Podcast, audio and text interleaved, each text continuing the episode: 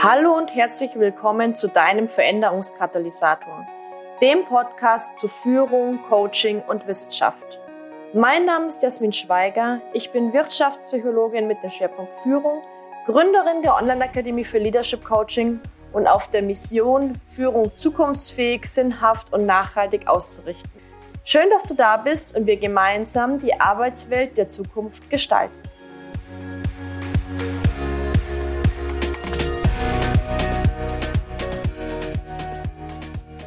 Herzlich willkommen zu dieser neuen Podcast-Folge. In dieser Podcast-Folge möchte ich mit dir die Bausteine des Führungskräfte-Coachings betrachten. Dafür ist aber zunächst mal ein gewisses Grundverständnis notwendig und hier möchte ich auch mit dir gemeinsam starten. Starten wir doch mal mit der Frage, was ist erfolgreiche Führung? Du kannst ja auch mal für dich reflektieren, was ist erfolgreiche Führung? Was meinst du, was hier zum Führungserfolg beiträgt?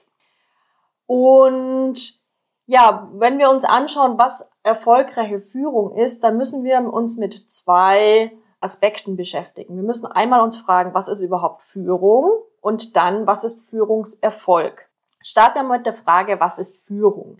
Führung hat zunächst einmal keinen Selbstzweck. Führung ist immer Mittel zum Zweck und ganz konkret in diesem Fall hat Führung den Zweck, dass die Leistungserbringung im Organisationskontext ermöglicht wird.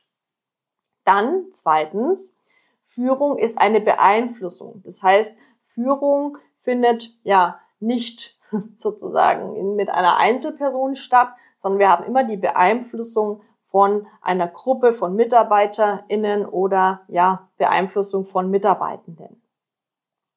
Und der dritte Aspekt ist, dass Führung auf ein gemeinsames Ziel hinführt. Das heißt, im Fokus steht immer eine gemeinsame Aufgabe, ein gemeinsames Projekt, ein, ja, gemeinsame Zielvorgaben, die erreicht werden möchten.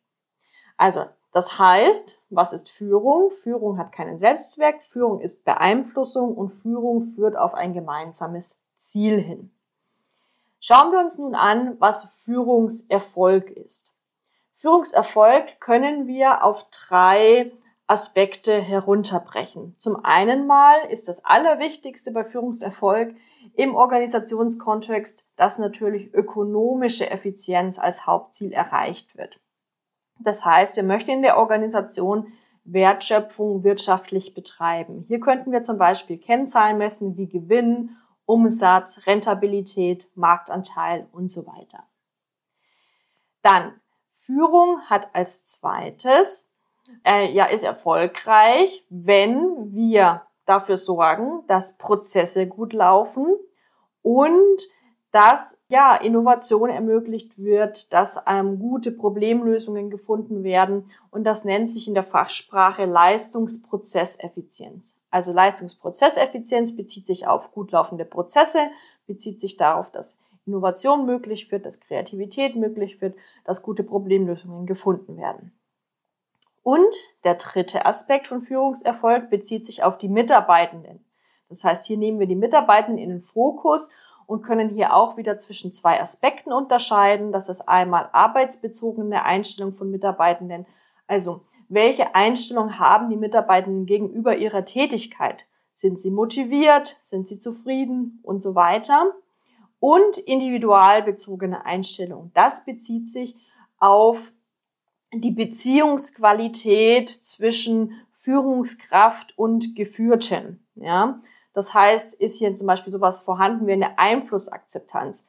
Wird der Einfluss der Führungskraft vom Mitarbeitenden oder der Mitarbeitenden akzeptiert? Wie ist hier die Kommunikationsqualität und so weiter?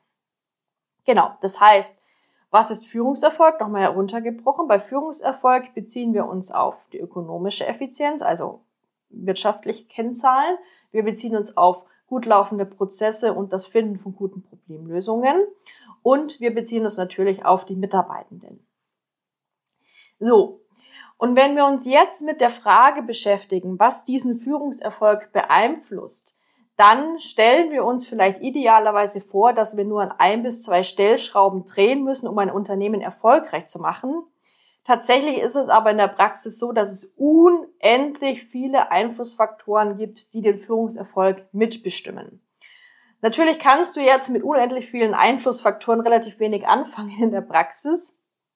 Deswegen möchte ich dir an dieser Stelle ein Rahmenmodell für Personalführung vorstellen, in dem wissenschaftliche Erkenntnisse in einem Modell zusammengefasst wurden.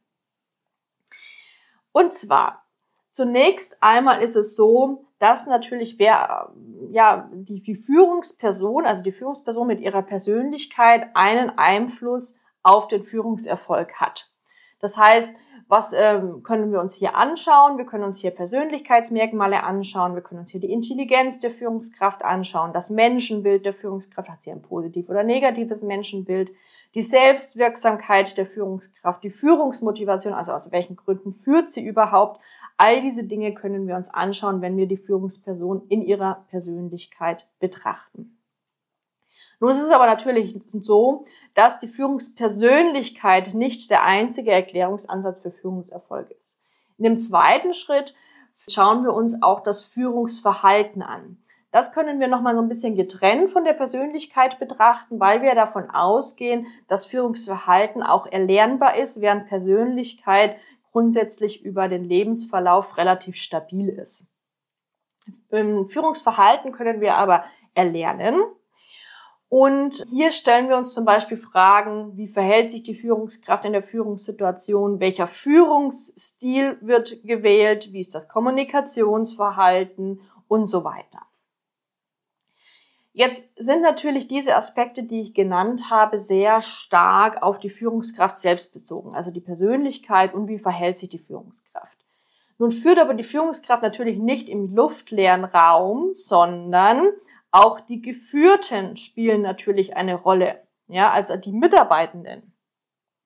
Und hier schauen wir uns natürlich auch die Führungsbeziehungen an. Also welche Beziehung besteht zwischen den Geführten und der Führungskraft? Du erinnerst dich vielleicht auch, wie ich es gerade erzählt habe, dass diese Führungsbeziehungen auch ein Aspekt des Führungserfolgs sind, also dass diese positiv gestaltet werden. Wenn wir uns Führungsbeziehungen anschauen, schauen wir uns natürlich auch die Geführten an mit ihren Persönlichkeitsmerkmalen. Wir schauen uns auch die Geführten an mit ihrem Führungsverhalten, äh, mit ihrem, ja nicht ihrem Führungsverhalten, aber mit ihrem, mit ihrem Verhalten in, äh, in der Führungssituation. Und zu guter Letzt können wir uns auch die Führungssituation als Gesamtes anschauen. Also welche Situation herrscht gerade in dieser Organisation? Welche Organisationskultur gibt es da zum Beispiel? Welche Führungskultur? Welche Strukturen und Prozesse gibt es? Wie ist gerade die Situation in dieser Branche? Wie ist gerade die weltweite Situation? Ja, also wir führen nun zum Beispiel in einer weltweiten Pandemie anders, als wenn alles glatt läuft. Also all diese Faktoren wirken sich letztendlich auf den Führungserfolg aus. Ich fasse nochmal zusammen. Wir haben einmal die Führungsperson mit ihrer Persönlichkeit, wir haben die, das Führungsverhalten, wir haben die Führungsbeziehungen, wo wir uns auch die Geführten anschauen und wir haben die Führungssituation. Und was ich jetzt gemacht habe, ist letztendlich, dass ich dieses Rahmenmodell heruntergebrochen habe auf die Bausteine für das Führungskräftecoaching. Und diese Bausteine nenne ich Selbstführung, Mitarbeiterführung, Teamführung und Organisationsführung. Also das sind letztendlich die vier Bausteine für das Führungskräftecoaching. Also Selbstführung ist, denke ich, klar. Zwischen Mitarbeiterführung und Teamführung unterscheide ich, da ich denke, dass es relevant ist, dass wir uns zum einen mal anschauen, okay, Mitarbeiterführung, wie führe ich einzelne Mitarbeitenden? Und Teamführung, wie führe ich das Team als Gesamtes und dann haben wir noch die Organisationsführung, wie führen wir die Gesamtorganisation. So, jetzt fragst du dich natürlich vielleicht auch, welche Themen denn in diesen Bausteinen relevant sein könnten. Beim Baustein Selbstführung könnte das zum Beispiel so sein, dass du im Führungskräftecoaching mit Themen konfrontiert wirst wie ein persönliches Zukunftsbild entwerfen, sich selbst als Persönlichkeit und Führungskraft reflektieren, Werte herausarbeiten und in den Führungsalltag einfließen lassen, Energiemanagement betreiben, Resilienz aufbauen, Prioritäten identifizieren und setzen und so weiter. Also das sind beispielhaft Themen für den Baustein Selbstführung. für den Baustein Mitarbeiter und Teamführung, beziehungsweise ich habe gesagt, das sind zwei Bausteine, aber jetzt äh, betrachten wir diese einmal gemeinsam.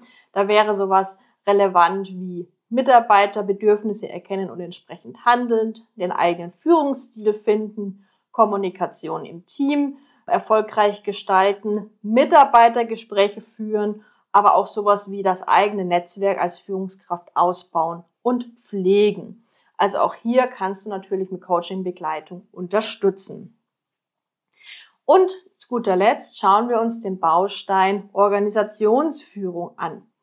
Im Baustein Organisationsführung könnten zum Beispiel Aspekte relevant sein wie Strategien entwickeln und Ziele setzen für die Organisation, das Umfeld der Organisation analysieren, Veränderungen begleiten, also ich sage mal Change Management, Organisationsentwicklung betreiben, in Change-Prozessen kommunizieren oder auch eine Vision, Mission für die Organisation entstehen zu lassen. Also all diese Themen könnten auf dich im Führungskräfte-Coaching zukommen. All diese Themen sind auch Teil der Ausbildung zum Führungskräftecoach. Die Ausbildung zum Führungskräftecoach ist eine siebenmonatige Ausbildung, in der du fundiert erlernst, wie du Führungskräftecoaching zielführend und nachhaltig gestalten kannst. Und ja, wenn dich das interessiert, wir verlinken die Ausbildung auch gerne nochmal in den Show Notes beziehungsweise werden wir morgen auch eine Folge veröffentlichen, in der ich dir etwas mehr erzähle zur Ausbildung zum Führungskräftecode 2024, die im Mai startet.